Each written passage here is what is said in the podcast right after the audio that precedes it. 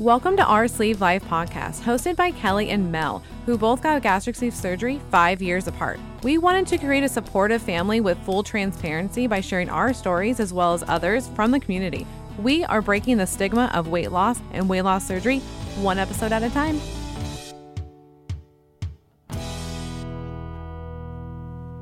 Hey, guess what, guys? We're not doctors. No, we are not. No. So if you're going to be making any major medical decisions, please consult your doctor immediately. Yes, and that includes diets, surgeries, and exercise. We love you guys, and we want you to continue to be in our OSLP family. That's right. So be careful and consult your doctor. Yes. Yeah. Yeah. All right. Welcome back, OSLP family. This is Our Sleeved Life, and this is Kellie. This is Mel. And today we have a very, very special guest on the show, Jeanine. Uh, she is from ProCare, and we are super, super excited to talk with her. She has had weight loss surgery, um, and she's also a big, big advocate for the weight loss surgery Community, Community. which is amazing because that's what we need more of. That's what we're seeking more of. That's what Mhm. we're all about because, like everybody knows, if you've been following us, and I didn't have a lot of support. So exactly. this is what I've been seeking this whole time. This Yes. whole time.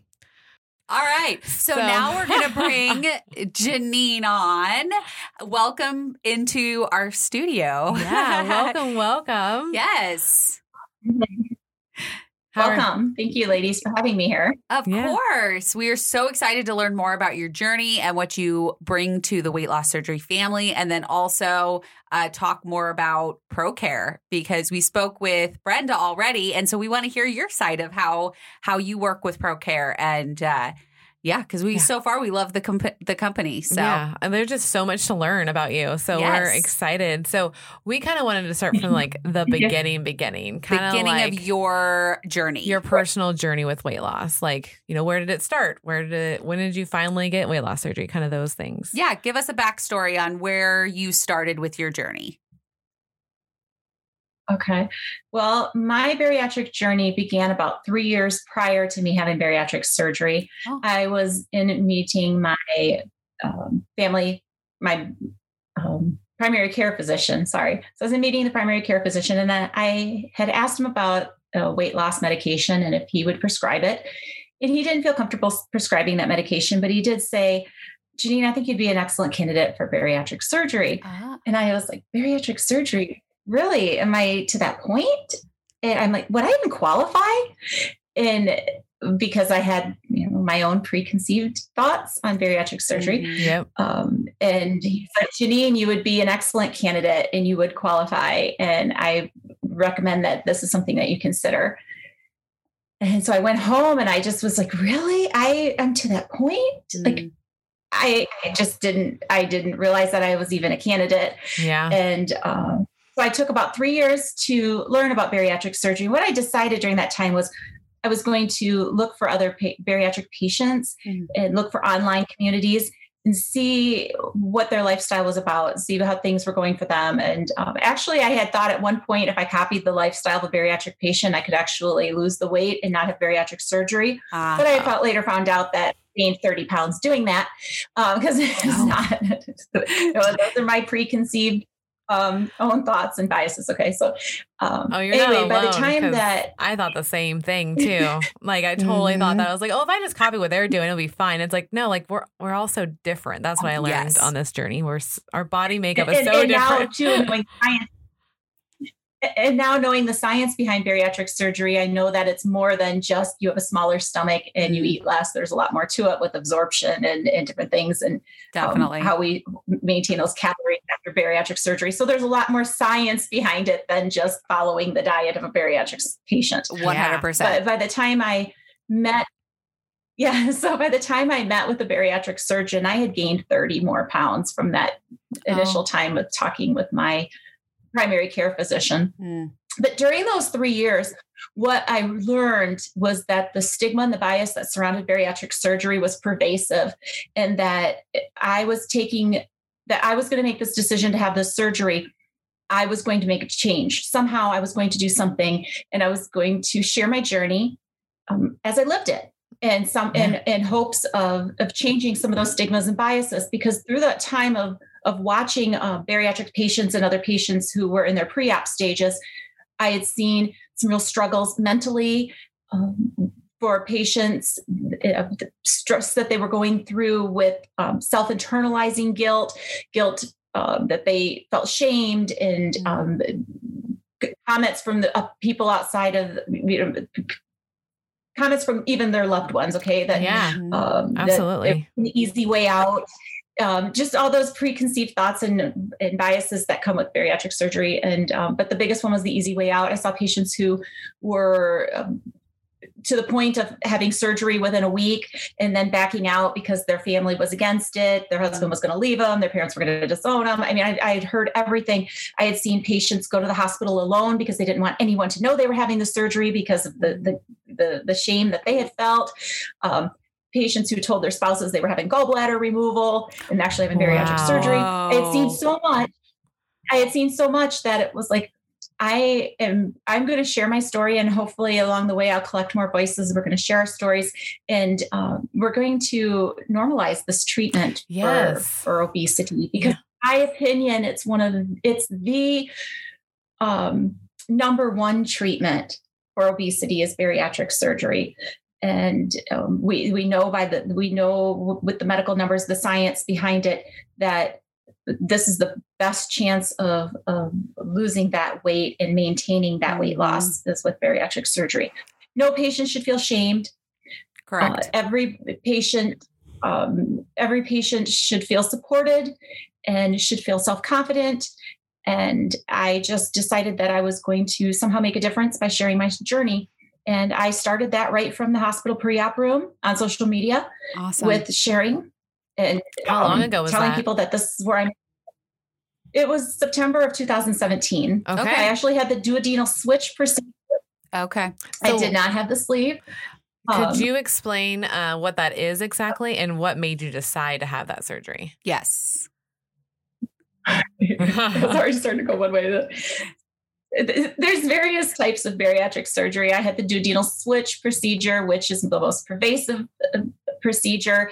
Um, not only does it have a um, it, it- the restriction component of bariatric surgery with the restriction in the stomach, but it also has a malabsorption piece to it that um, the lifestyle of a duodenal switch patient is a little bit different after bariatric surgery than with the other procedures because the the um, amount of supplementation that I need each day is quite different Okay. than a sleeve patient or Y patient because of the malabsorption piece um, that comes with the duodenal switch. Okay. I made that decision because I felt confident that I was a patient who could maintain this new lifestyle for the rest of my life because you know my labs were like every 3 months the first year but then they were like twice a year for the next 5 years Yeah. Mhm. and then maybe yearly after that and and my needs like i said each day for supplements and protein are much different than another patient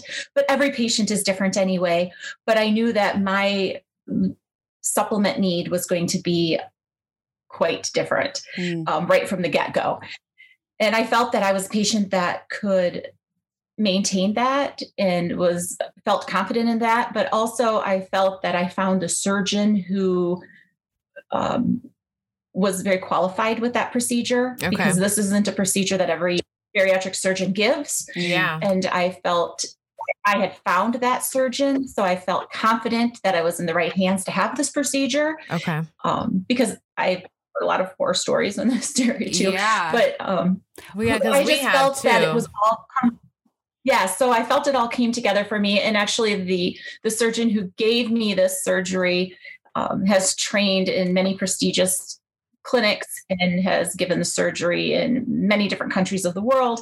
And I just knew from his background he was qualified to give me this surgery. Awesome. Fantastic. I don't know if I What- can name names here. yeah, yeah. Can you give I us don't the if I- surgeon's name? Okay, so yes, the, the surgeon who gave me the surgery, his name is Dr. Fady Moustarah, and he is in Michigan. Awesome. And um, I just had a wonderful experience. And I knew I was in great hands. I felt confident in his skill from the moment I met him.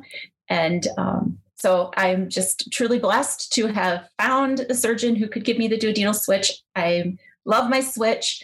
I've met many patients who have started with a sleeve or, or and have then or bypass and then have um, had a um, oh gosh, why am I dropping the word now? Revision. Um, when a patient a revision.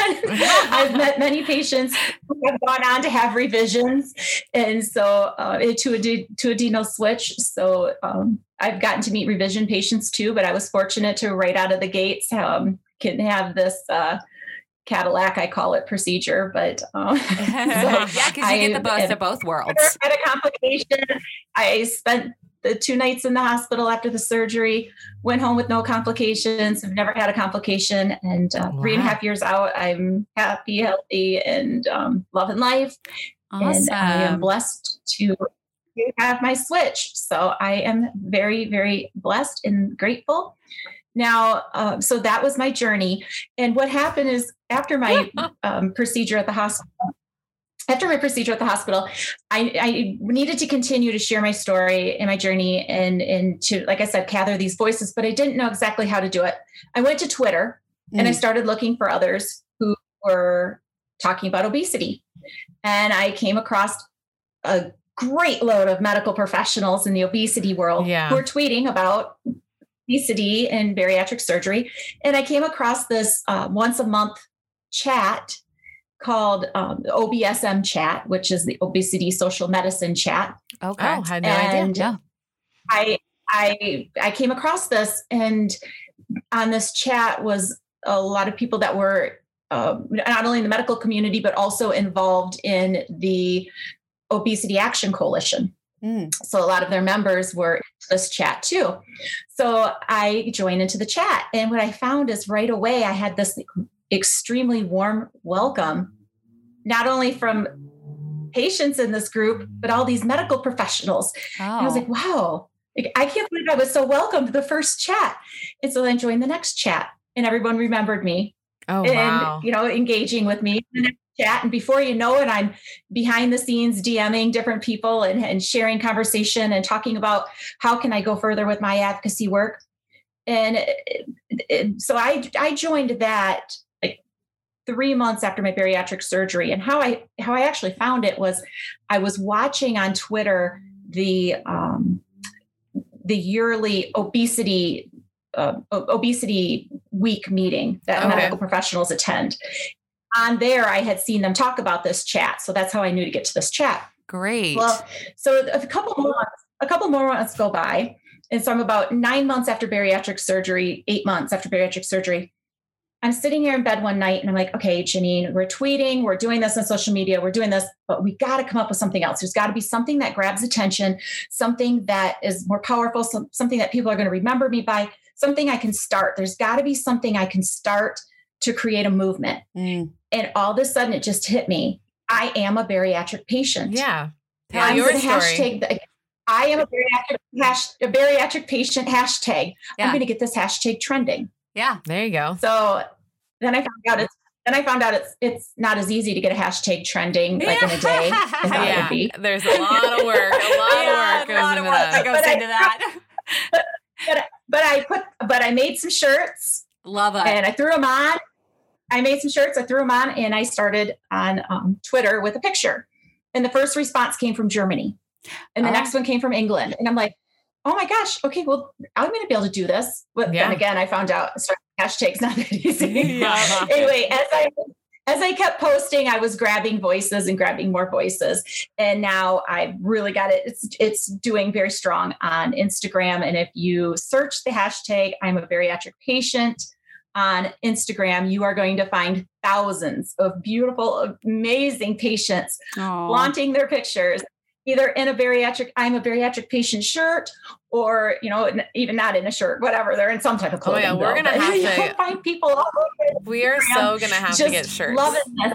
It, you do you know what girls i'll have to get you get you some like i don't have like like this big source of shirts. I just go to my local screen printer and pay them five bucks and they throw in a shirt I pick out. Nice. Uh, so people ask me all the time, how can I get a shirt? Can I buy one? I'm like, I don't sell them like I had this isn't something I'm making money on. This is something I just want. It was a statement I came up with because I felt like an I am statement is like mm-hmm. just so powerful. Yeah. Mm-hmm. And I thought it was something somebody could relate to and then it, people could remember.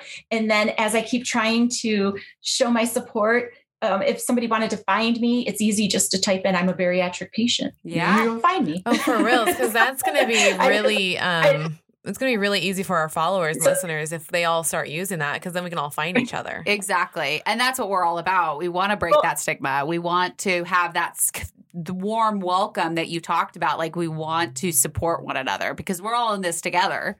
We all know where we're coming from. Oh yeah, we all have the like a horror story or a why of like what's going on with us. And like i felt the shame. I felt the guilt. I mm-hmm. totally understand. I didn't think that i was uh, ready not ready but a candidate. I had no idea i was a candidate. I was so in denial mm-hmm. of my size. Like i didn't realize that like i know the scale said 308 but i didn't realize i was actually 308 yeah. Like because that was my highest. What was your highest? My highest was 263 263 okay, okay. Yeah. i was 265 yeah. at my highest. Well, so when I got weighed. Recorded. Yeah, recorded highest weight was 265. yeah. Yeah. No. It's um, crazy. Um, so our yeah, our thoughts before surgery were um gosh, I could go in so many directions with this. Okay. obesity is one of the last obesity is one of the last forms of acceptable discrimination. It really mm-hmm. is. Mm-hmm. And even those who even those who have 20, 30, 40 pounds to lose can be a little biased towards people that have 100, 200, mm. 300 to lose. Oh, my family that are um, just as big as me were biases against me. Yeah. They're Definitely. like, oh, I have yeah, you seen her? Because like, look how look. Well, yeah, yeah. I, I, have a little bit to lose, but they got a lot to lose. Exactly. Um, yeah. So there, there's some um, back to the I'm a bariatric patient before we leave that. I wanted to say one other thing. There's a yeah. clinic in Australia who picked up about two years ago. This clinic picked up a campaign for I'm a bariatric patient, and they give every patient a shirt that comes through their clinic. And they oh. ask their patients to post on social media wearing the shirt and to tag them if they feel comfortable. So now this clinic has drawn a lot of attention to themselves in Australia mm. because they have these patients out there hashtagging this, and then the patients are showing their support and trying to normalize the treatment uh, with bariatric surgery by wearing this shirt. So it's like really done a lot in Australia for um, for this movement. They've even asked me if they could put together a walk, and I'm a bariatric patient walk, in um, it, over there, which yeah. would be amazing if How they did. Cool and would I that be? That would be, be so fun. yeah, that because there is a, a weight loss um, awareness week that we did a our own three. We did our own three k. Yeah, uh, this last uh, just a few months ago. Is the first week of October is like bringing is a weight loss awareness week. So yeah. we did a three k on that. So yep. yeah, you should do that. That would be amazing. So mm-hmm. much fun. Like we need to get over to the states. We need to get the states on board with like, hey, stop being mean to us obesity people. Yeah, like, exactly. Stop throwing us hate. so, you know, um, I know one thing you ladies had asked me before we started the podcast today. One question you had asked me, um, you said, "What is an advocate?" Mm-hmm. Yeah, what is an and, advocate? Um, you know, I mean, obviously you know what that is, but I think you just wanted to hear my answer. Definitely, definitely. So I love. I think you know what that is. But so, first of all, I'm going to say it's such a broad question. It really yeah. is because depending on who's answering it and depending on what they're advocating for. Mm-hmm. But since we're here today on the Sleeve Life podcast, mm-hmm. and we're here because of my advocacy in obesity and or what I consider the number one treatment of obesity, bariatric surgery. To me, an advocate is somebody who shares their story, their journey with others in hopes of um, bringing awareness to their because mm-hmm. with um, really the the the the, goal of uh, for me to have better access to care. Treatment to normalize treatment, um, to change the stigmas and the biases that surround bariatric surgery or obesity or whatever. So th- that's to me what an advocate is in this field. But I, I also get asked quite a bit who's how can I be an advocate? I, I'm asked this a lot. I want an advocate. I want to be an advocate. How can I be an advocate? And I I respond, you are an advocate. Mm. Using your voice, you're an advocate. My son is 16 and he ha- is on the autism spectrum. Mhm. For years, for years before I had bariatric surgery and became an advocate in the bariatric world, I was advocating for his services at school and his Oh, yeah. services with medical professionals, and mental health professionals.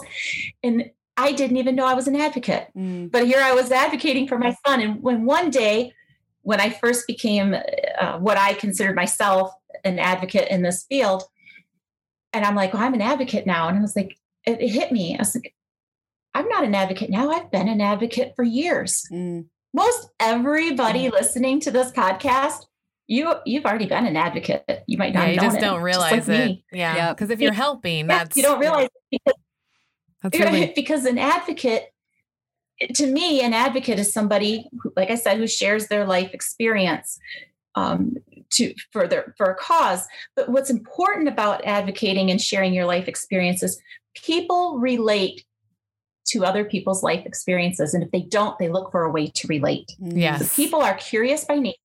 People are very curious by nature.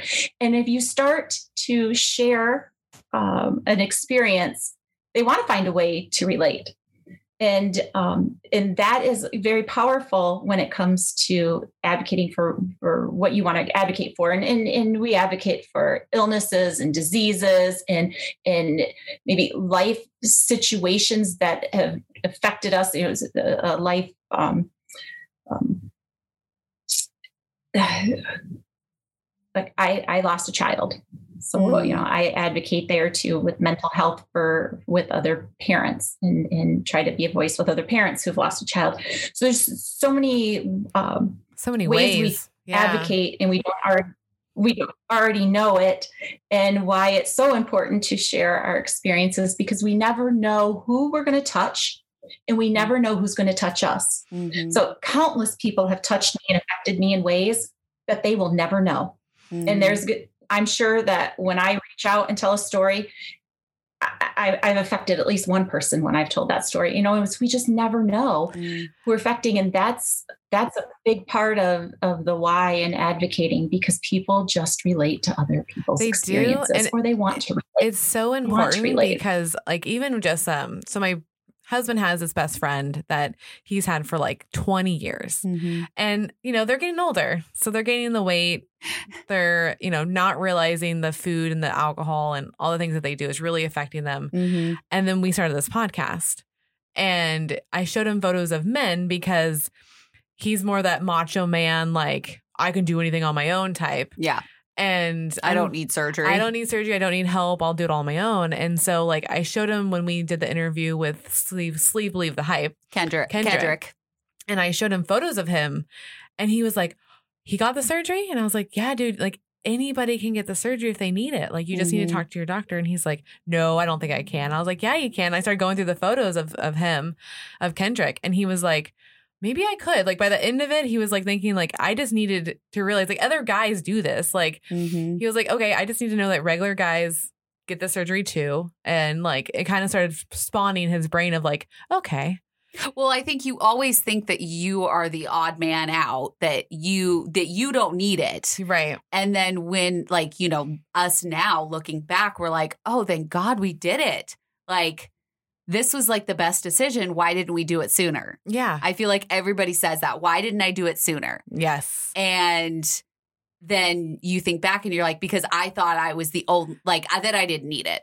Well, I, I didn't need it. the huge stigma around us makes us believe that too, because it, Mhm. for us to accept that we need the surgery means that they were all right about me being a fat person, like basically. But like, you're all a the fat things- person, whether you have Right. the surgery or, you know, like, yeah. it doesn't matter. The surgery doesn't make you a fat person. No. You know? No. And that's what we have to get across Exactly. to people is that just because you have surgery doesn't mean that you are a failure or that you are a fat person or that you're gross or embarrassing. Yeah. Like you're not these things. yeah Like we all need help and we all need help differently. exactly And ours just happen to be like we're food addicts. Most of us Mhm. are. I know I am. I will fully admit that I am. So Yeah.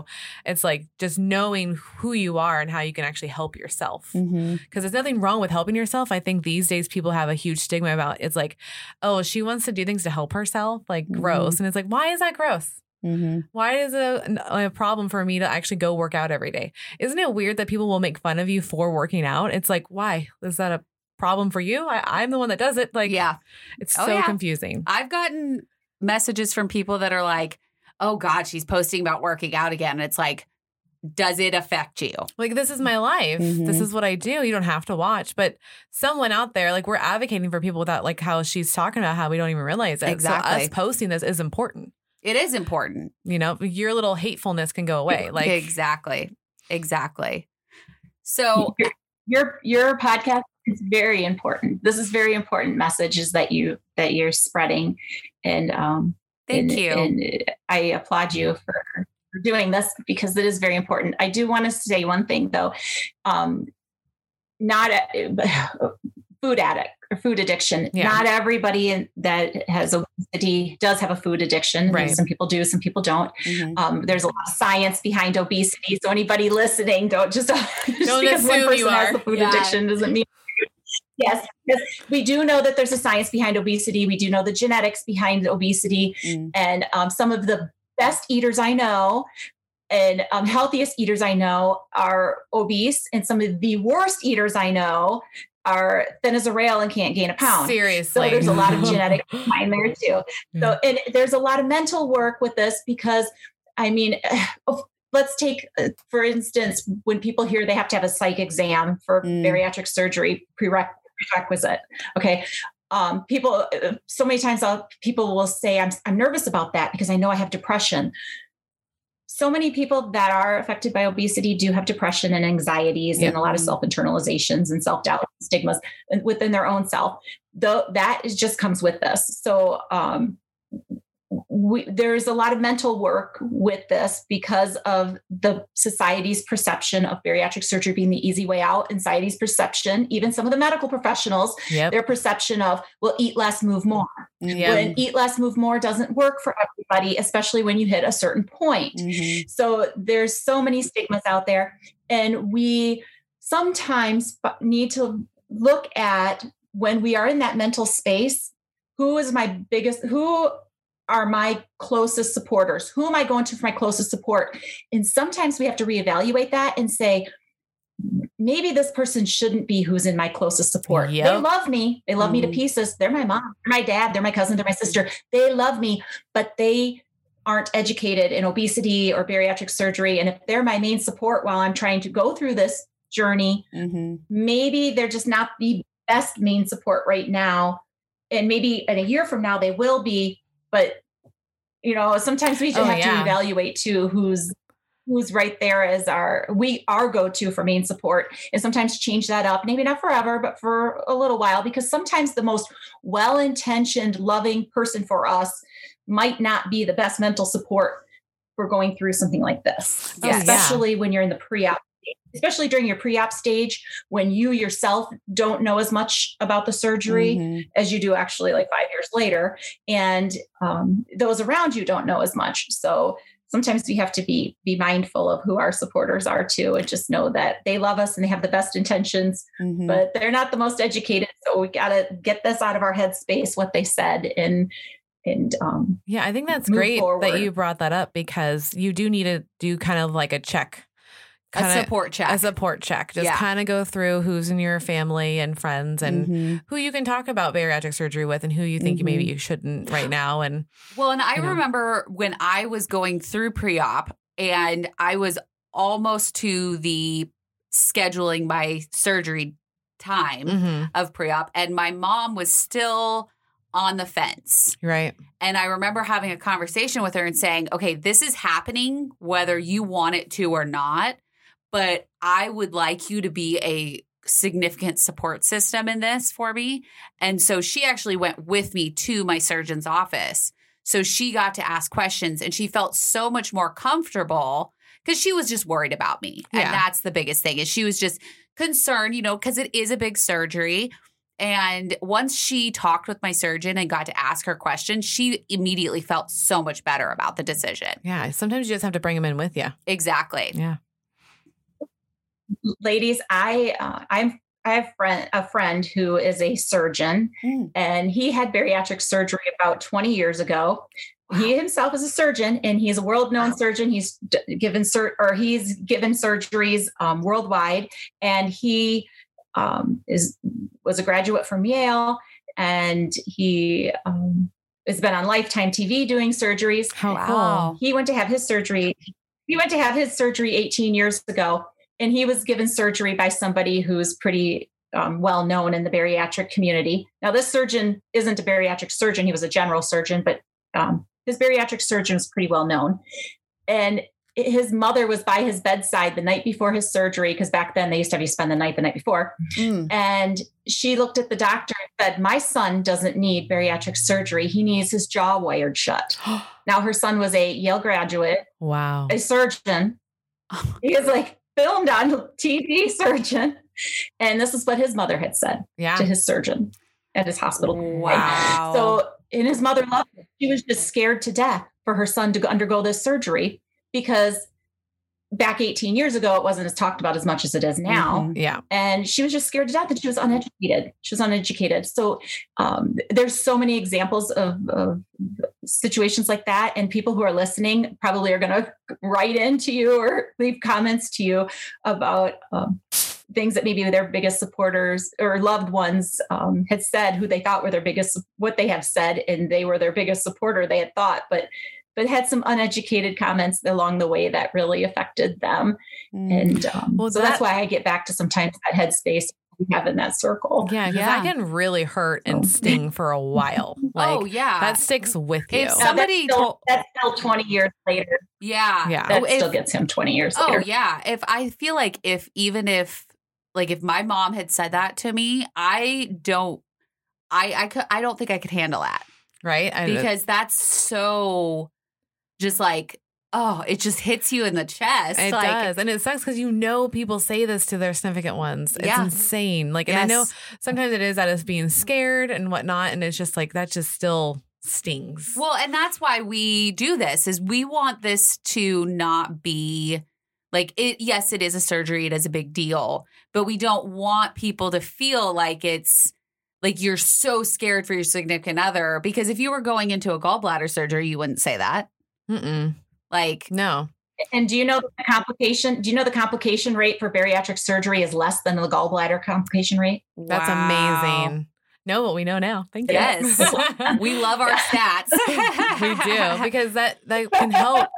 It can totally help someone get the surgery later when they realize, like, Mhm. oh, it's not even as bad as gallbladder surgery. Like, Mhm. okay, this is not a deal. Like, Yeah. you know, get their family on board and chill the fuck out. Yeah, exactly. Yes. We do not need Yes. we Yeah, we need people to be supportive and accepting. And uh, th- I mean, that's why this stigma is such a big deal.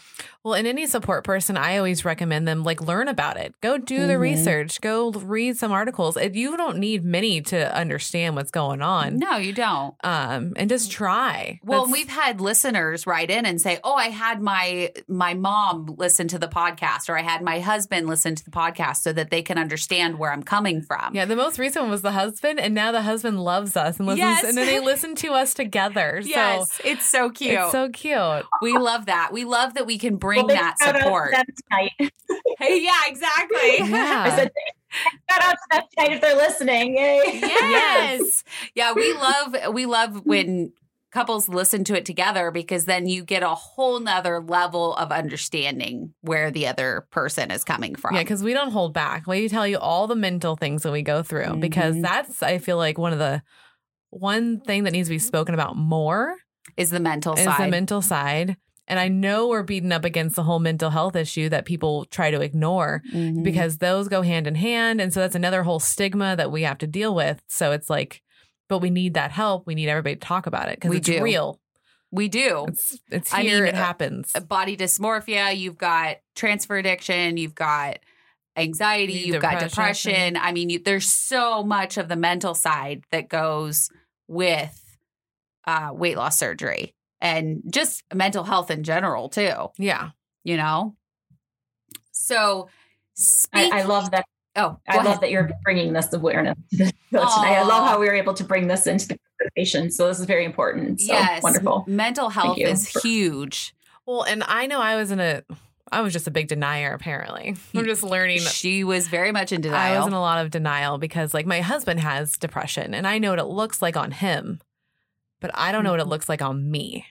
And I didn't know what it looked like until I went through this process, until I had surgery because I had to deal with it Mhm. because now I'm not, can't eat my feelings because You gotta I deal with can't it. fit it in my stomach yep. all the problems. So I have to like physically deal with it and process it and work out and Mhm. eat right and try to like make myself feel better and get myself out of depression. So like Mm-hmm. that's what actually me and my husband recently talked about how how depression affects people so differently. Mm-hmm.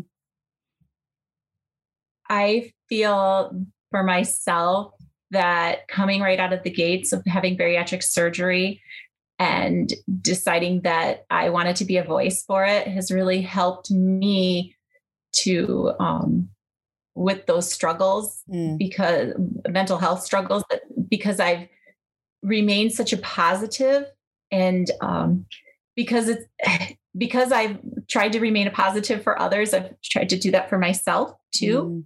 And so I think that's given me a really good advantage on the mental health part. Mhm. That's um, awesome. Because I'm telling patients each day, you talk to yourself more than you talk to anybody else. So be kind. Say positive things to yourself every Mhm. day. And so then I'm doing that.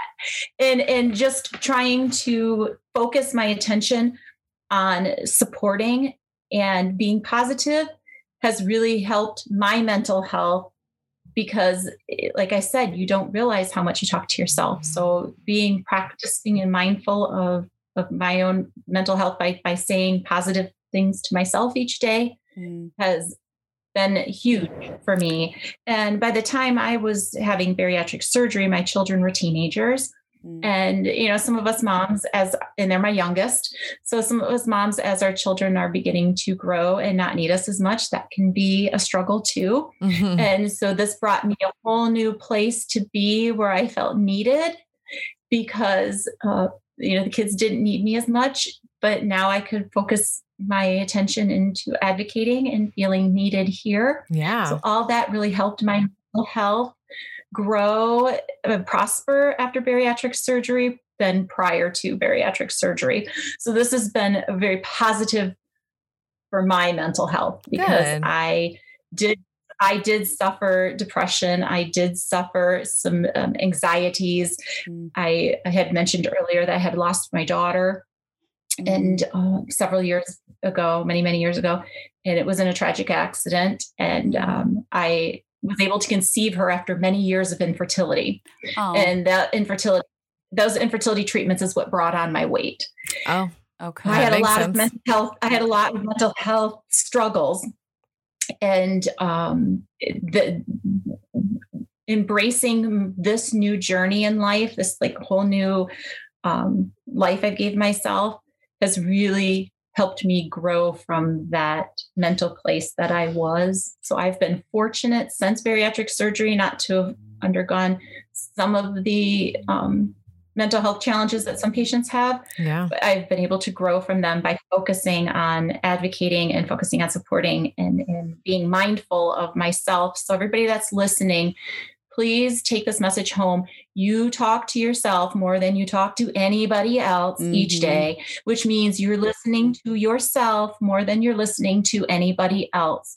So, be kind to you Yes. Say- positive things to yourself throughout the day, Mm. and you're going to feel that positivity Mm. and you're going to feel that love.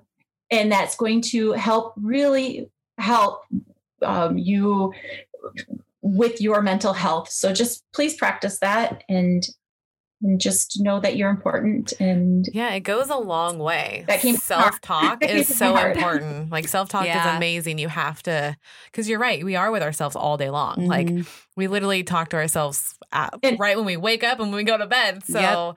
why are we like you talk about through the night when you're sleeping. Yeah, because Kellie talks about a lot like When- trying to give yourself grace, and that's yeah, what we're trying to yourself learn. Grace. It's, it's because hard. we're we're going through a lot. I mean, we've put our bodies through a lot and we're you know, we're trying to navigate this huge change in your life and not only physically but mentally and you've got stigma that goes behind it and then you've got people that are, you know, nasty on one end. So you're constantly battling in your brain. And so if you don't get all your water in one day or you don't get all your protein in one day, give yourself some grace. Like it's okay. it happens. It happens. We all have days like that. And you just take a deep breath, and tomorrow's a new day, and you move on. Because I mean, I do it to myself. I'll be like, well, you didn't do this, you didn't do this, you're you're not doing great on this. And it's like, okay, hold on. Yeah.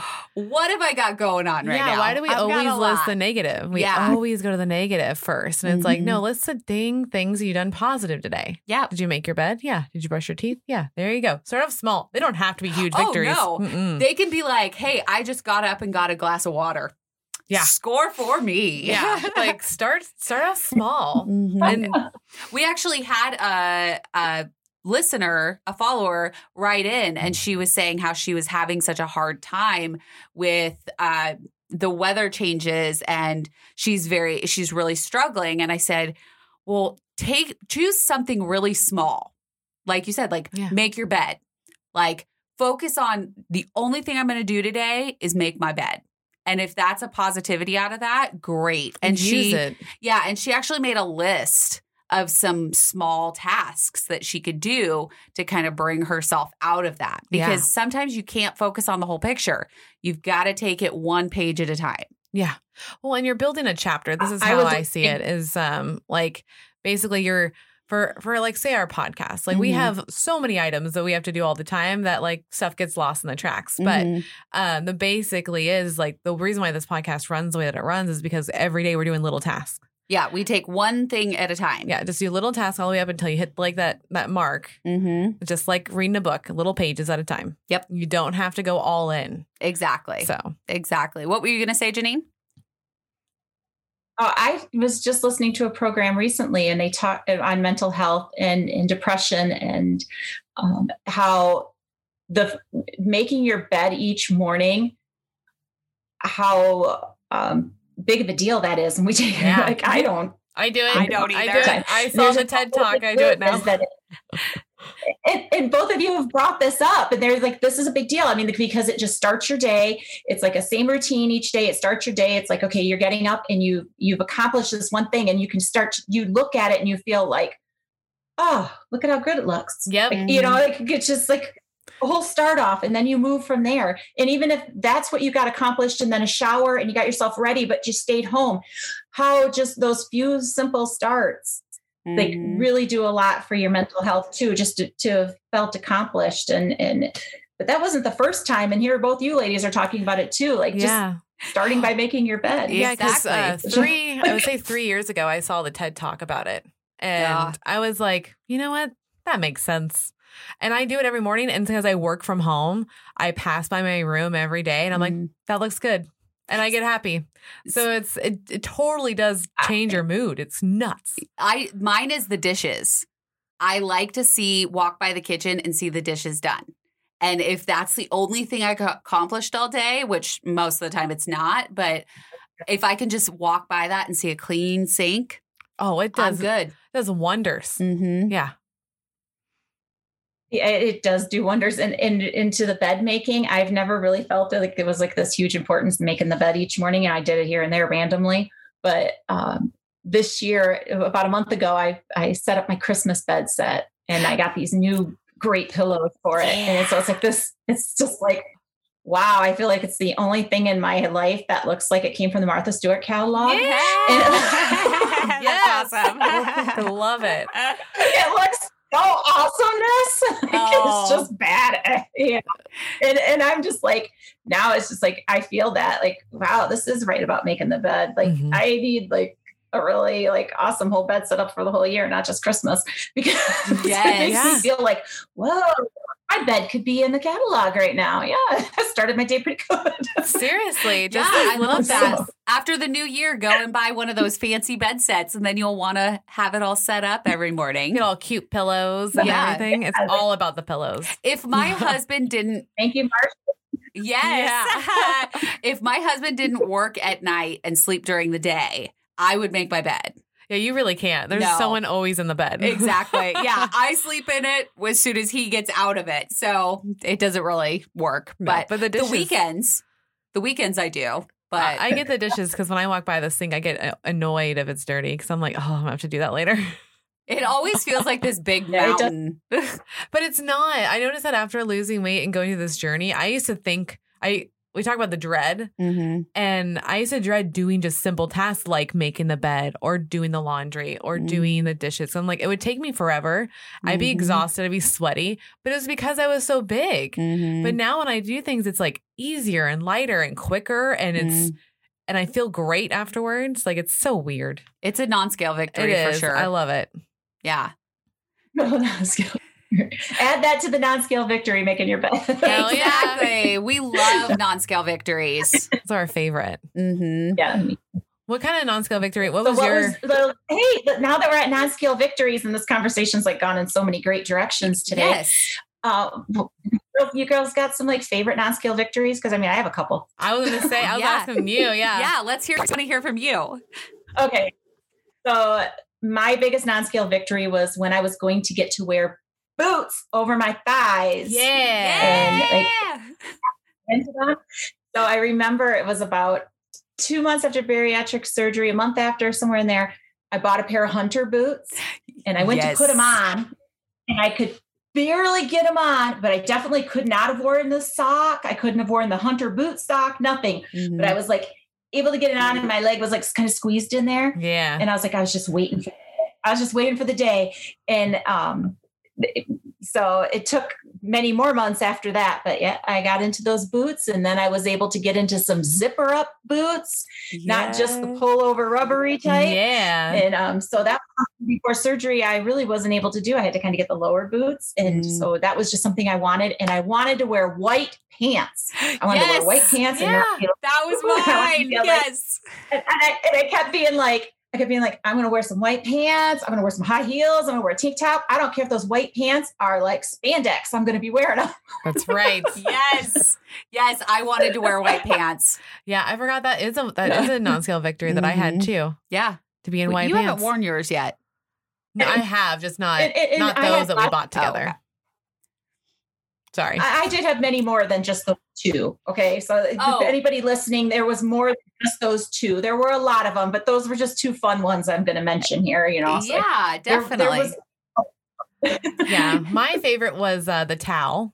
yes. The first time the towel can wrap around me like a normal towel. Mhm. I was so stoked. I was like in the mirror, I'm like, oh my god, look. I even like called my husband. I'm like, babe, look, and he's just like, you're such a nerd. I'm like, no, but like, I'm not. I don't have to use a beach towel to cover me. Like Right? that was so cool to just have a normal towel you get from Target and it fits around me. The hotel t- hotel towels. Yeah. Because those are always minuscule. So when you can wrap that around you, you're like, yes, I made it. we did it. We did it. yeah. And then my next one was the collarbone. Oh, we both love the collarbone. Oh yeah. Oh, yeah. I can I can see it. I can feel it. I used to I used to tap it. I still tap it every once in a while. Yep. And like, oh, you're still there. Yep. We're like, okay, okay, we're good. We're good. It's still there. That that should be a good check for us when we're having like a the body dysmorphia problem. We'll just just, Tap start your tap, collarbone. tap your collarbone, everybody. Yep. Because no, it's still there. It's and still there. You're still you're, doing you're still great. small. You're not Yeah. big. I think my biggest one is Touch your probably toes. Touch your toes. Yep. Yeah, that's a oh good one. yeah, that's a big one. Uh, my biggest one I think is being able to cross my legs Oh yeah. because I cross my legs all day, every day now. Just doing it right now. I am. I do it. I sit down and I cross my legs. And before it was always like I had to sit with my knees open a little bit wider and I was never comfortable. And now it's like you don't even think about it. It's just instant. Mhm. Oh, that's a good one. Yes, I love that one. I mean, there's so many, obviously, like you were saying, like there's so many non-scale victories, uh, which we celebrate non-scale victories on Sundays. Heck yeah. So we like to post different ones that we've accomplished during our journey. So on our Instagram. Um, and I mean, we just love seeing them. We love Well, I hearing feel about like them. Those are more important than the weight itself because it's something you can It's- take away. Mhm. You can be positive about it, and you're giving your good self talk. You know, as Yep, a you're like giving like yourself Jeanine's been talking about. That's so important. Yeah. You're with each other, yourself all day long. So Exactly. Yeah. Exactly. Um, so let's kind of go into your journey with ProCare. yeah, how did that happen? We want to know. Okay. Yes, one of my favorite journey parts Yeah. of my journey. Oh, good. Yeah. like an amazing part of my journey, and um, like I just uh,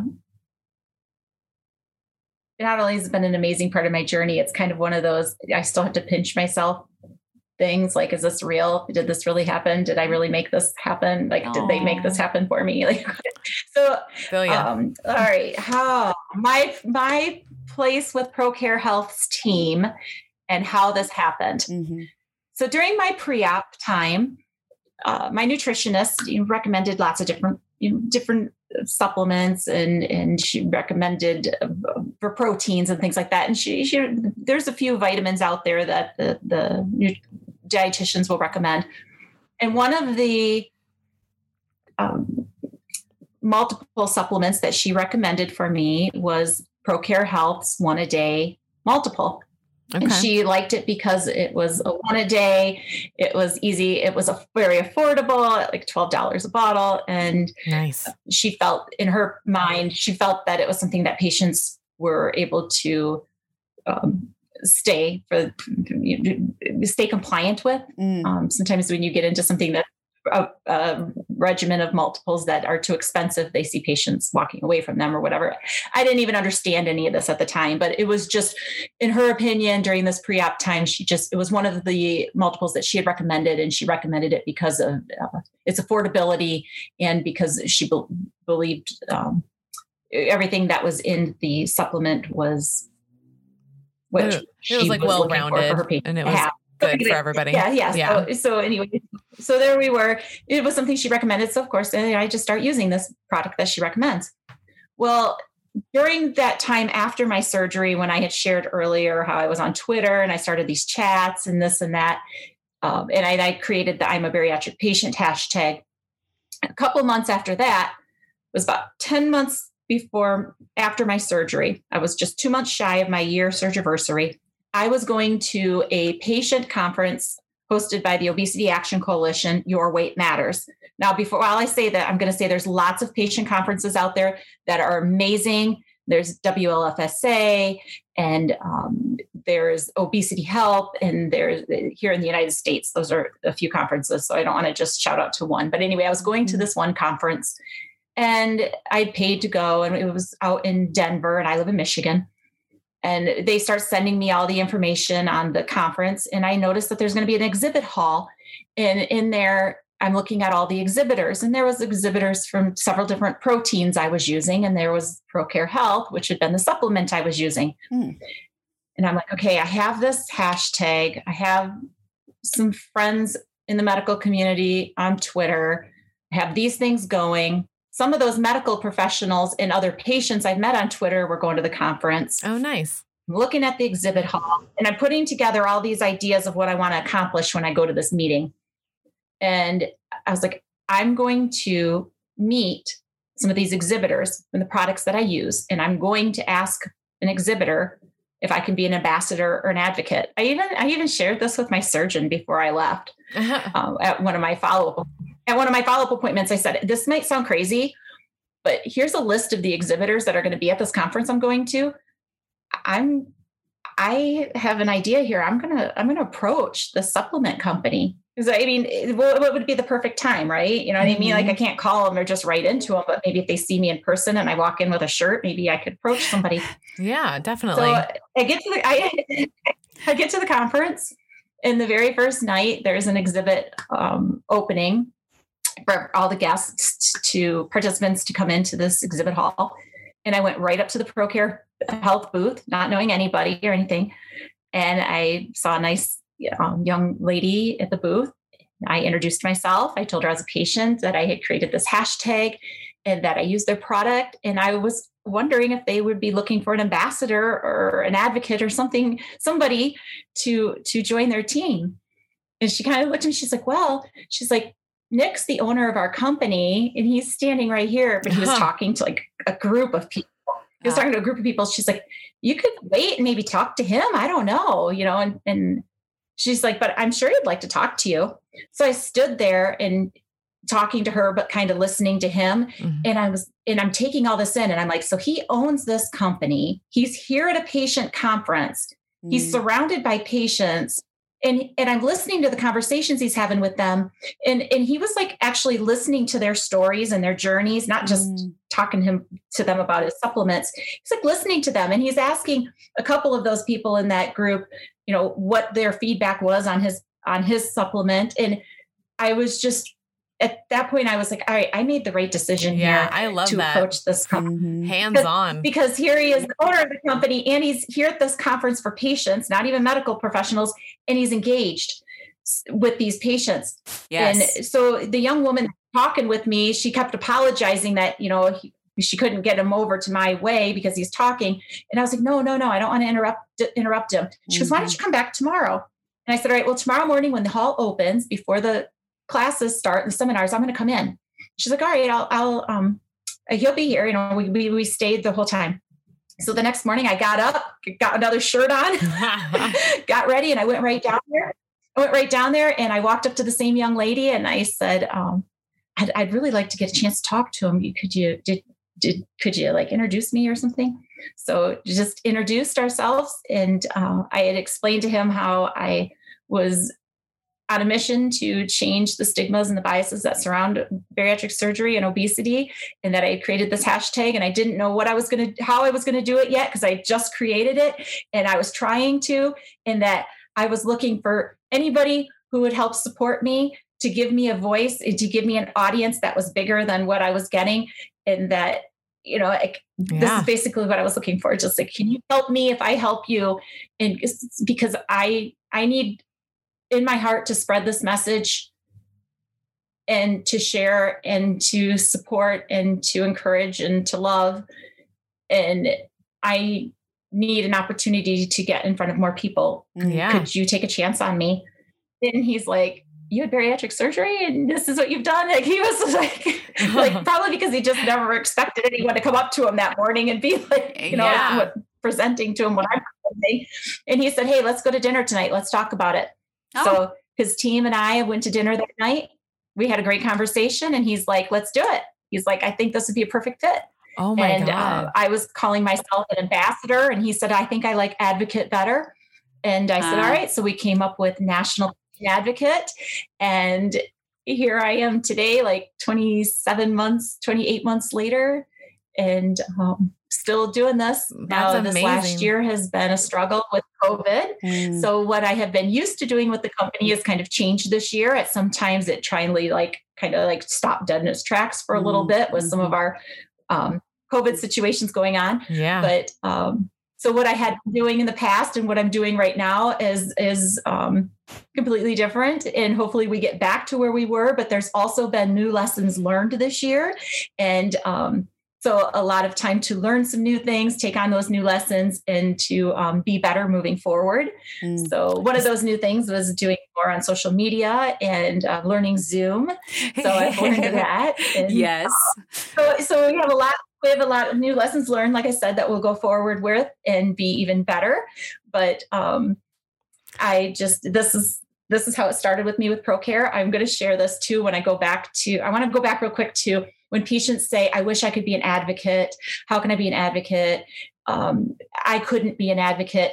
I want to tell you that when I started this going on Twitter and I started the I'm a bariatric patient hashtag, I had no internet in my home. Mm. I had no computer. I had none of that. I had a cell phone and I was a mom and a grandma armed with a cell phone just using my voice wherever I could. And it wasn't until I got on board with ProCare a couple months later, they gifted me a laptop to be able to use. Oh, so that's I was cute. On my phone, I had 12 miles from a gas station, couldn't even get pizza delivery where I had lived.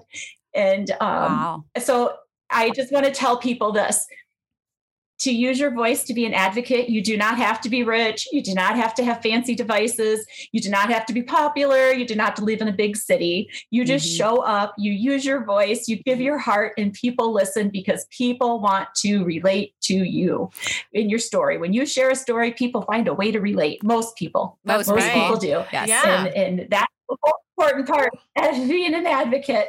And um, this is just my heart and I love it. And I just want to say that thank you so much for giving me this opportunity to be here on this podcast today. This is my very first podcast. Yay. And a year ago, Yay. I thought podcasts were for people that had Apple phones. I didn't know anybody. like, That's awesome. You know. I didn't know that. And I recently had to ask a friend, like back this summer, like, so anyone can listen to a podcast. This isn't like an Apple phone thing or something. well, so you funny. know, you're not alone because when when I came up with this idea, like Kellie did not know about podcasts either. So like nope. when I approached her and I was like, I want to do a podcast because this is the avenue that I have found that I get to learn a lot from because I I listen to so many different types of podcasts. It's crazy. Like I listen to it's doctors' ins- podcasts. It's insane. I also listen to a bunch of comedians, and then mm-hmm. I also mm-hmm. listen to like murder mystery stuff. Like yep. It's all over the place. But you get to learn so much about so many people, mm-hmm. and we can talk to people that are like in Europe, in Australia, in mm-hmm. Russia. Like we can talk to people all over the place with a podcast. Mm-hmm. So when I approached her, she's My like, friend- "I hope you don't mind. I don't even know anything about a podcast." I was like, like, "I don't know what a podcast is. I don't know what a podcast does, but sure, I'll be on it." my my friend just sent me the first link to a podcast like in June or July he sent this. And that's when I was like wow anyone can listen yeah. It's amazing. you don't have to be special. too. Like we're in this together. Yeah. exactly. Yeah I mean and some people are like I don't listen to podcasts but I listen to your guys's podcast which oh. is kind of a cool feeling to be seriously. Like oh, okay. So I do have a question Jeanine about um, ProCare and advocacy that you do. So, what before Corona hit? What were your job duties? What did you actually do? Like, how does how is your voice with ProCare like amplified, and how is it helping? And pre COVID, yeah, pre COVID, yes. Well, okay. So for COVID, I was very fortunate to be able to attend all the conferences that ProCare could send me to. Like okay. I wouldn't have turned down one, and I was begging for everyone. Um, so I was able to attend conferences for patients and medical conferences. So I was able to learn um, from the medical and the scientific side of it. And then I was able to be at the patient conferences and be able to engage with patients. The ASMBS, which is the American Society of Metabolic and Bariatric Surgery, um, they have different walks from obesity around the United States each year. So I was able to attend many, many of those. And some I was able to be a speaker, some I was just attending at the product booth. But I was able to engage with countless numbers of patients. And um, I've the, the company has taken me to different um, support group meetings and um, offered to allow me to travel to different support group meetings.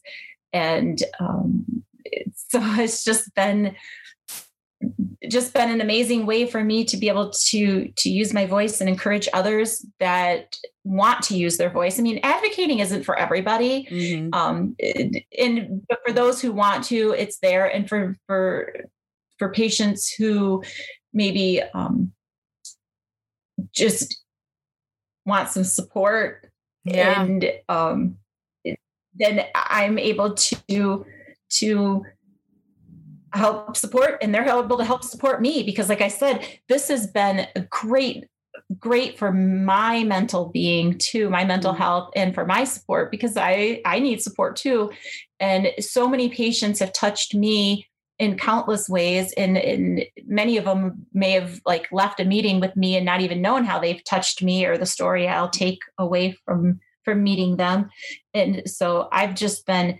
completely blessed I will, I, I, just beyond words. And I'm telling you, there's so many times that I was getting ready to walk into a seminar or, or leave on a plane to go to uh, a seminar or a patient meeting. And it was like, I, I got to pinch myself because this is real. Like, this has this last couple years really happened? And am I here with ProCare? And did I have this bariatric surgery? Because so many times I just feel like, like, like, like a dream. So oh, oh yeah, it's just been like the the the best of dream ever. And and I'm just telling you, everybody, I was just a girl in this rural town who just decided like I'm sharing my story. I'm doing something about it. I don't know how, and I don't know what I'm going to do, but I'm going to keep doing this until I can. And I I went to this conference and I was like, I I went with the mission of I'm going to meet some some product companies i'm going to find somebody and, and prayers it's this company that I, i'm going for but if they turn me down i'll go to another and and thank God above that they didn't turn me down because mm-hmm. ProCare is the one I was going right to. And, yeah, and, um, they seem they, like an amazing company. Mm-hmm. Well, it's just like I'm. I, I often say to Nick, "How did you like staff this company so awesomely? Awesomely, because awesomely is not even a word. But how did you do such an amazing job staffing this company? Because everybody just like works together and they're so awesome and and I, I, can message anybody for some support that I need or whatever. And it's just there. Like everyone just works together and everyone's there for the for the patient. Yeah. And and then when I go when I go there to visit and the energy I probably bring in and is being the patient there, um, they probably like that energy too. So I just I just I don't even know how he managed to build the staff that he did we're gonna have because, to have him like, on. I, I, no, I've asked him. I asked him. I'm like, I know how you got me. I walked up to you, but yeah. these awesome people. That's so perfect. Yeah, we'll but, definitely but have Nick, to see Nick if he can like, come on. Yeah, Jeanine, do you think he would? You uh, need to get Nick on here. You can say, do you think he'd be willing to come on and talk to us? Oh, I think he would be. And um and, and now learning more about the people that work at ProCare and Nick, the owner. Uh, Nick has like five kids or something. So he's probably maybe that gave him like like the ability to hire this awesome staff or something. Like maybe I don't know. Willing to wrangle. Kids. I miss five kids. You know, like so he's like had some skill there to bring in all these amazing people. But I just I, I just it was still just um I I just I, I can't even explain it. She, Ladies, she looks like she's in awe. I am. Yeah. I am because it's like the, the, first of all, the gift of giving myself bariatric surgery is like one of the best gifts I've ever given myself. And ladies, it was the top 10, one of the top 10 days of my life was the day I had bariatric surgery. Aww. And ever since then, ever since then, it's just been amazing because, like I said, I didn't let myself get down and I kept saying to myself, I'm going to be a supporter, and I'm going to support, and I'm going to go to people who, um, when I need support. Mm-hmm. And I'm just going to, if I'm telling people to get a supporter, I'm going to get a supporter. And I just, I kept staying that way. And then, um, to just have the courage to walk up to a company and ask them to to give me a chance on some idea that I had back then that was like still kind of crazy. Like, hey, I think I could do something with this hashtag. Will you help me? um, it's just all been like the bestest dream well, ever, and, and I can't even like imagine. Um, it seems like if you think about it, like he took you in like a you mm-hmm. know because like you ha- have have this hashtag yeah. and like he can help you and you can help him and it's like just this loving family like hey let's just do this together well, like, exactly. let's, let's just break the stigma was together.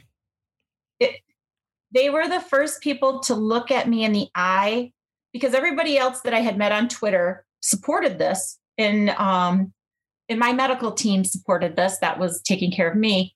But it was like one of the first strangers like I had seen like I like pitched this idea to in person and like looked at me and was like, I believe in this. I, I think you got something. You know, like I think yeah. we can do something with this. I'll let you, I'll give you a voice. I'll That's, help you I'll help you give you a voice. I'll That's help you fantastic. There. And um, so I've had a lot of rough edges, and um, but it's real and it's from the heart, and so you know it's as real as it gets with me with this. And, we love it. you um, can tell because you and, got a little yeah, emotional there earlier. Yeah. So we know you care. Yeah. It seems like you have a big heart. Yeah. And I don't want um I, I, I firmly believe that if I can gather voices now, the more voices we gather, and collectively we're going to be louder. We're setting mm the stage for the future patient, and we're not going to. Um, we're going to overcome. We're going to overcome these stigmas and these biases, and and make a difference. And so, anybody out there listening and struggling, just no, you're not the only one struggling. There's a So lot of much. struggles, Yeah. but we're gonna we're gonna get through this, and together as a community, we can get through this. And, and um, there's a lot of support in this community. I Mhm. want to say for the bariatric community, the way that they've accepted the advocates that have come in, Mhm.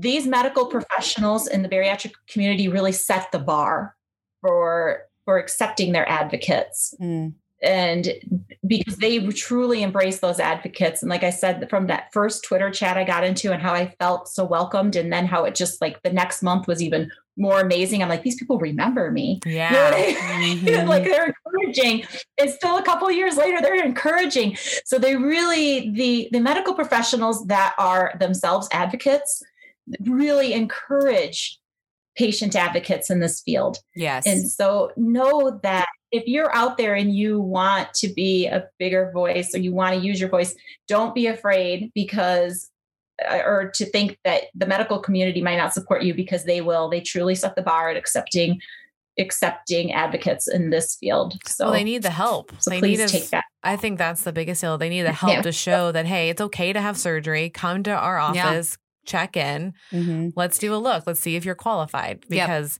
they know that obesity is a big deal in the world and it needs to be dealt with. yeah. I mean, look what look what was happening with us ignoring it for so long. Mhm.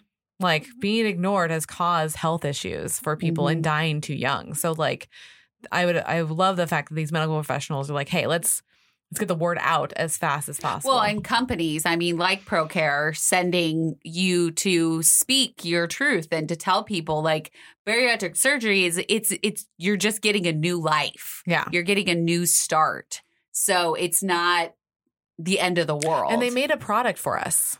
That's what I love Yeah. is they made a product specifically for us to help us through our journey because Mhm. we all have absorption issues now Mhm. that we've all had different types of surgeries and they definitely cater to that and that's what we needed. yes. There's a whole community here and world here that they can help. Mhm. So I really dig 100%. that. and, and the company is and the company continues it, i mean it's like it, every time i have a conversation with someone in the company you know because i'm in michigan and they're in missouri and Mhm. when we have these conversations it's always focused around how can we be how can we support more? What can we do to be bigger supporters? Let's let's let's brainstorm brainstorm more ideas. And and having some of this downtime with covid has brought um, a lot more time to do some of those brainstormings as things we can look at in the future to to help be um, of more support and and and stigmas and biases and Yeah. um, in, in changing some of that. And, and something else the company has done too is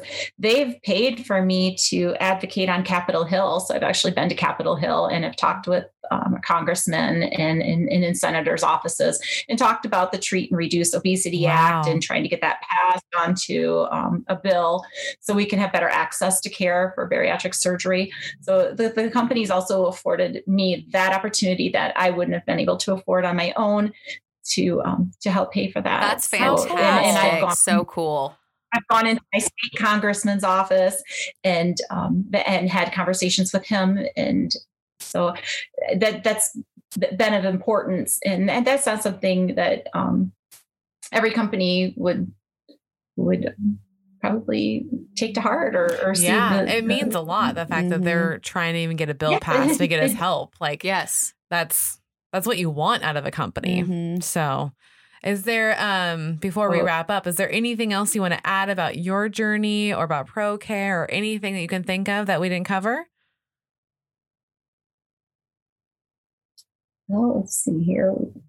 There's so much we've gone so many. questions. I'm so sorry. No, you're I, fine. um, oh, okay, here's one.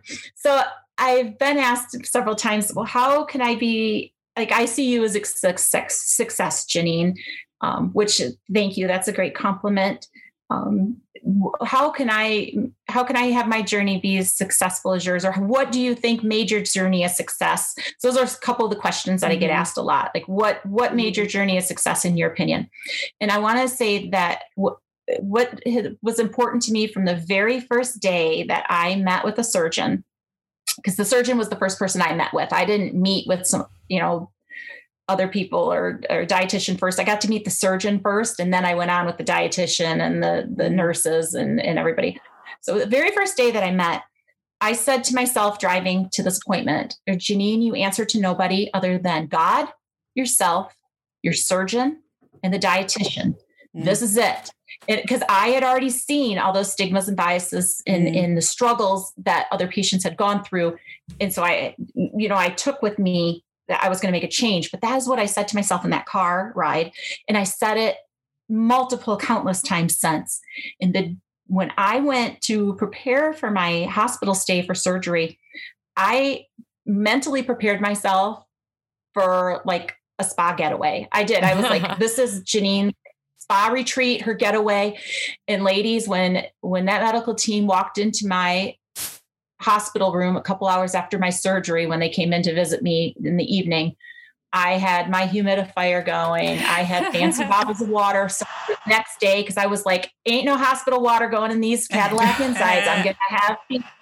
I had big. I had the. I had the um, aromatherapy. Um, going in the room in the humidifiers. I brought everything to give myself a facial the next day and a body scrub the, the best I could around, you know, my incision, taking a shower. I brought in the extension cord so my phone was like right up to my bed. I thought of all these things I could do to make my stay like this was Jeanine's retreat. I had the fans going. I, I had my own favorite pillows. And I totally like I swear when they walked into my room, it was like like eyes were looking around and they're just like what's like, going okay. on here? Nobody nobody didn't notify us that the princess was here for the surgery I, I, you know what? For me this is all about me at this point. I mean it was about my family and stuff like that but you know i mean i kind of went in with the mental space of this is about jeanine right now and this is a gift for her. And of mm. course the big picture is my family and everybody okay but you know there was a little bit there that i just had to say to myself this is for her this is for jeanine and i'm going to approach this as the best gift i'm giving jeanine and and that's what i did and and i walked away from it being one of the top 10 days of my life I have absolutely no regrets. And so I want to just say that I really, truly believe what helped me be a success as I told myself I was going to be. And even on the days I struggled, I said to myself, you know, today is just this day. Tomorrow will start over. Today I might have had something I shouldn't have had. Today maybe I didn't get enough protein, didn't get enough water, whatever. Tomorrow's a new day. Mm-hmm. And um, I just stayed as best positive as I could. And I decided that nobody was going to say anything to get me down because of all that I had seen. And I think because I showed that confidence when I talked about the surgery and how I posted it right off social media, right from the hospital, it didn't really give anybody an opportunity to say something to me. Yeah. Because um, mm-hmm. I would have just shut No, you took the power back. And, and yeah. Yeah. Yeah. And because for so long I didn't. For so long I didn't. So don't just think that I was like, um, this really strong mental space person before this because I wasn't. I had gone through a lot and um, I was, but I was to the point where, like, you know what? I've been through the worst in life, mm-hmm. which was losing my daughter. And um, because of that, there was nothing anybody was ever going to say to me or do to me that was going to be worse than what I had already gone through. Yeah. And that maybe because I had that that drive in me, maybe that would be um, eh, you know my strong point or something. But it just I, I just decided that um, I the, my voice matters. I was going to use it and I, yeah, it, it, mattered. And that's one of my favorite sayings is you matter. Yeah, you um, matter. I wasn't, I wasn't going to nobody had the opportunity to bring me down because it just wasn't going to happen because I've already been through some of the toughest things in yeah. life and and then embracing all these uh, other patient stories with those struggles I just knew that no like I've I've had this this burning inside of me for so long that I got to use it yeah. And oh, I'm glad that you did. Yeah. I'm glad that we got to meet you. This is amazing. I've learned so much mm-hmm. on this episode and I'm so much about ProCare and your journey and yes. like makes me it's like some light bulbs have turned on. Yeah. And we're definitely have to email later because I don't know anything about these conferences, and we have to know. We yeah, need to know we want to know all what about they them. are, where they are, how can we go, because that's just going to bring another level of awareness to Mhm. this world and to this community. And Mhm. I didn't even know about this till literally this conversation. So how There's crazy is that? There's there's several patient conferences, and, and so many of them had to go virtual this year because Mhm. of COVID. Yeah. And I was had the opportunity to speak for you know on Facebook Lives at a couple of them. Mhm. Um, one was a great conference out of Toronto. There's a great conference out there held by Janet Patterson. There's just so many. And, and, and like I said, here in the United States, we got Obesity Action Coalition's Your Weight Matters and the WLSFA, which is the Weight Loss Surgery of America. And we have Obesity Help. There's so many. And when you go to these conferences, it's just like, you're just, you like get this whole new family community. It's just weird. Like Mhm. after each time I went to each conference the first time, it was like I had this whole like little bonding group of friends that just all just were there for each other and supporting each other. And uh, it's just been um, an amazing um, avenue to have. Good. And so if- as they come up, if you can uh, mention some of those conferences, like I can even send Mhm. you links when I see them come up next year, that would be wonderful because um, if, if a conference is being held in an area that patients live and can get to, or if somebody wants to fly to one, they they won't regret it. I can tell you because Well, they- and we would love to- uh, to document it and go ourselves. I think would be great to show they can see it.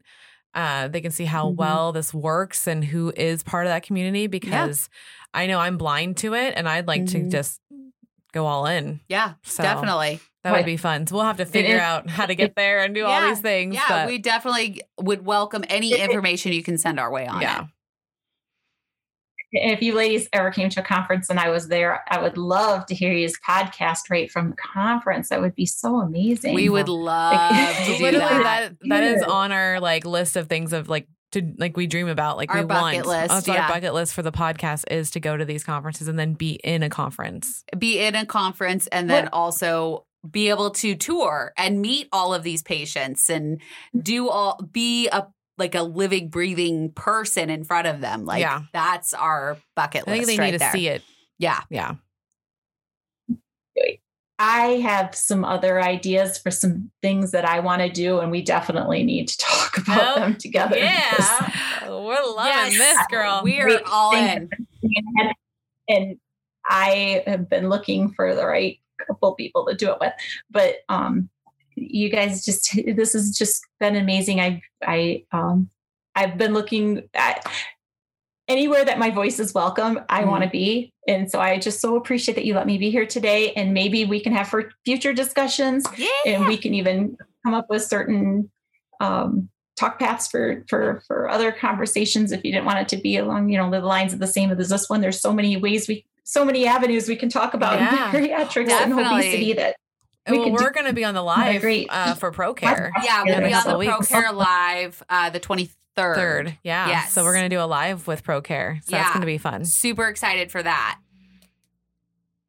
the 23rd of this month I- Yes. I'm gonna make sure. Yeah. Brenda said it It's was 11 a.m. our time, Yes. 11 a.m. Pacific.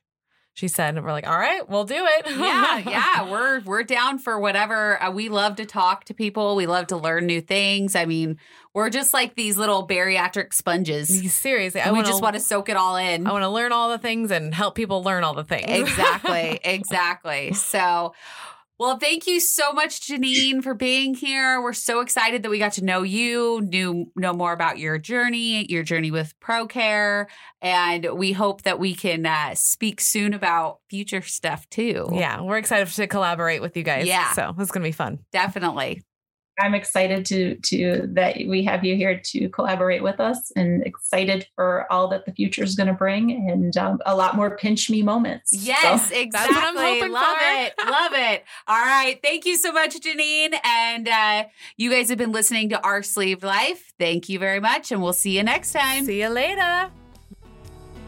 Hey, listeners, if you have enjoyed your time with us, please rate, review, and subscribe on any platform you get your podcast. Check us out on Instagram, Facebook, and Twitter. Join us on patreon.com forward slash OSLP where you can get exclusive content.